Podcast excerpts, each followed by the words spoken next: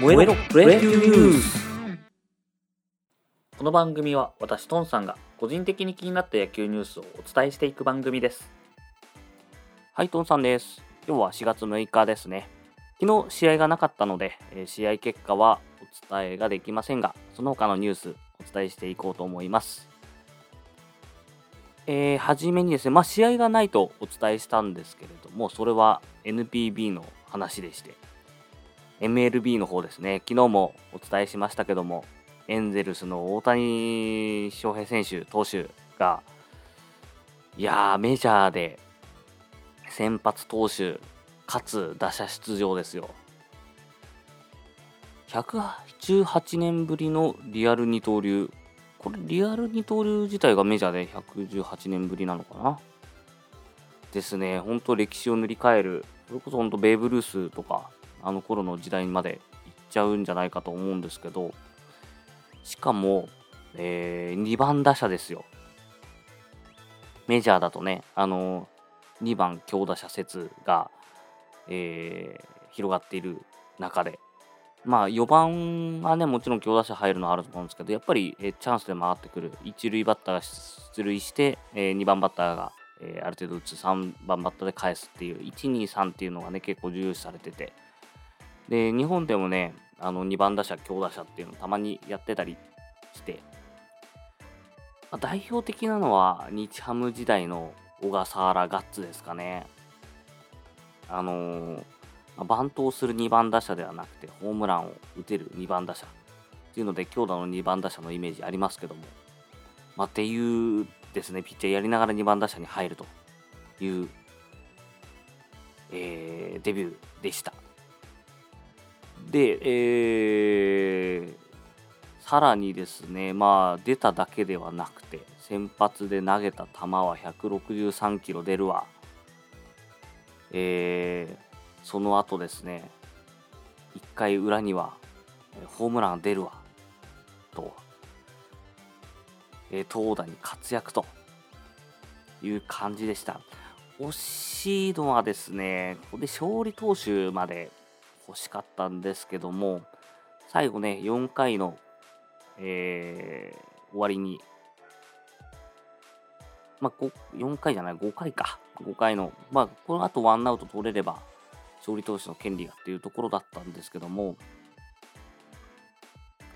えー振り逃げ、えー2、3塁だったんですね。えー2、3塁で、えー大谷を投げた、えー球が、えー三振したんですけど、えーキャッチャー後一で振り逃げと。で、キャッチャーが慌ててファーストに投げるも、それが、えー暴投と。で、えカバーに入ってた、セカンドかな？あれ、後ろにカバー入ったの。ライトかな？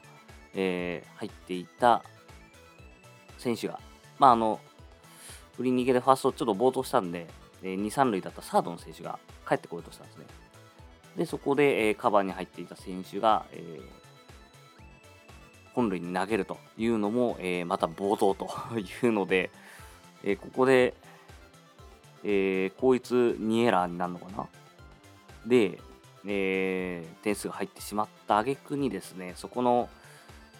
えーカバーの選手から返ってきた球が暴投して、まあ、大谷がね、あの本塁カバーに入っていて、ね、キャッチしようとしたんですけど、大谷の上、もっと上を飛んでいく球で、それをキャッチしようとジャンプして着地したところに、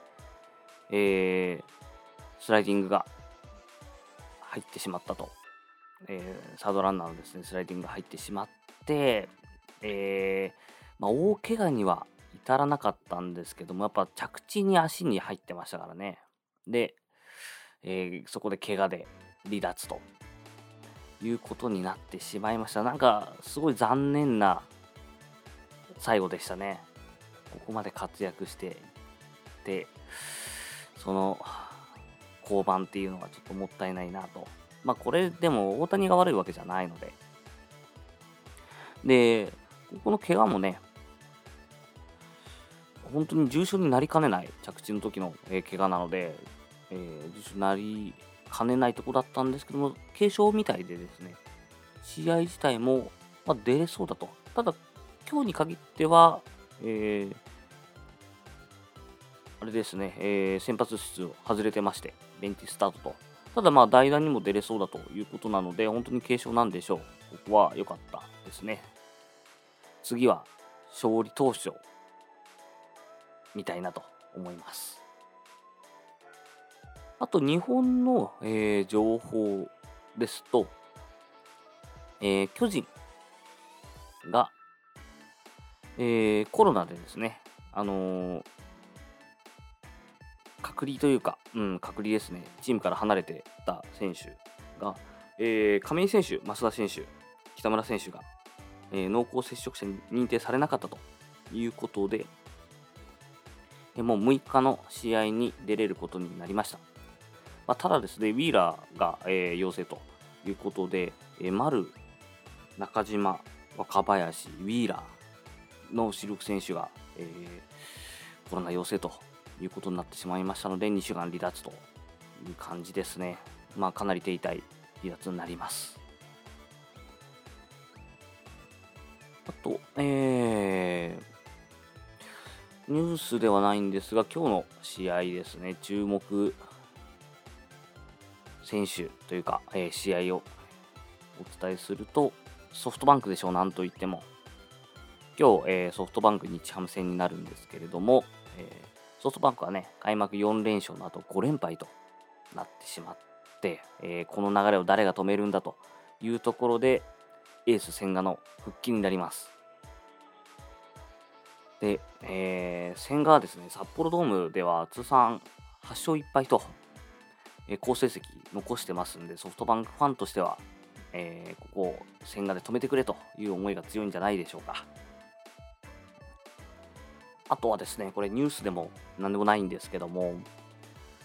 僕ですね、あの常々スポーツってあの勝ち負けだけじゃなくて、その選手が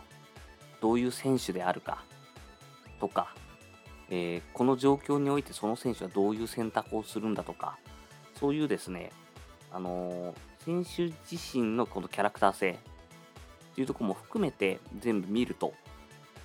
楽しいじゃないかなと思ってるんですよね。なので、スーパーヒーローが出てくるっていうのは、まあ、その、え成績だけもありますけども、まあ、こういう境遇で育ってきて、ここでようやく開花してみたいなとか、まあ高校時代からすごくてとか、あのーね、オリックスだと、あれですよ、その山本と頓宮が幼なじみだとか、あとは88世代の田中と、えー坂本が、えー同じチームでバッテリー組んでたとか、そういうエピソードがいろいろ野球とかね、スポーツを面白くするんじゃないかなと思ってるんですけども、昨日ですね、友達のから、あの、オリックスの宮城投手が今19歳の売り出し中ですよね。なんですけど、えーオリックスの宮城伝説がすごいという話をもらって、ちょっと教えてもらったんですけど、まあ、実家がですね、あんまり裕福じゃなかったみたいで、具なしのカレーが定番料理で、水道が止まったりすることもあるという家だったみたいです。水道ってね、なかなか止まんないんですよ。僕も学生時代に、あの、ちょっとガスとかね、止めてたりしたんですけど、水道って、あの生命線になるので、水飲まないと死んでしまうんで、なかなか止まんないんですけども、水道が止まることもあったという家だったみたいですね。で野球をやりたいと言って買ってもらったのが700円のビニール製グローブ。で、これがね、あの硬くて、宮城選手が子供の頃苦労してたのを、えー、親父さんが見かねてですね、柔らかくしてやると言って取った行動がレンジでチンをすると。ただですね、あの、ビニールなんで、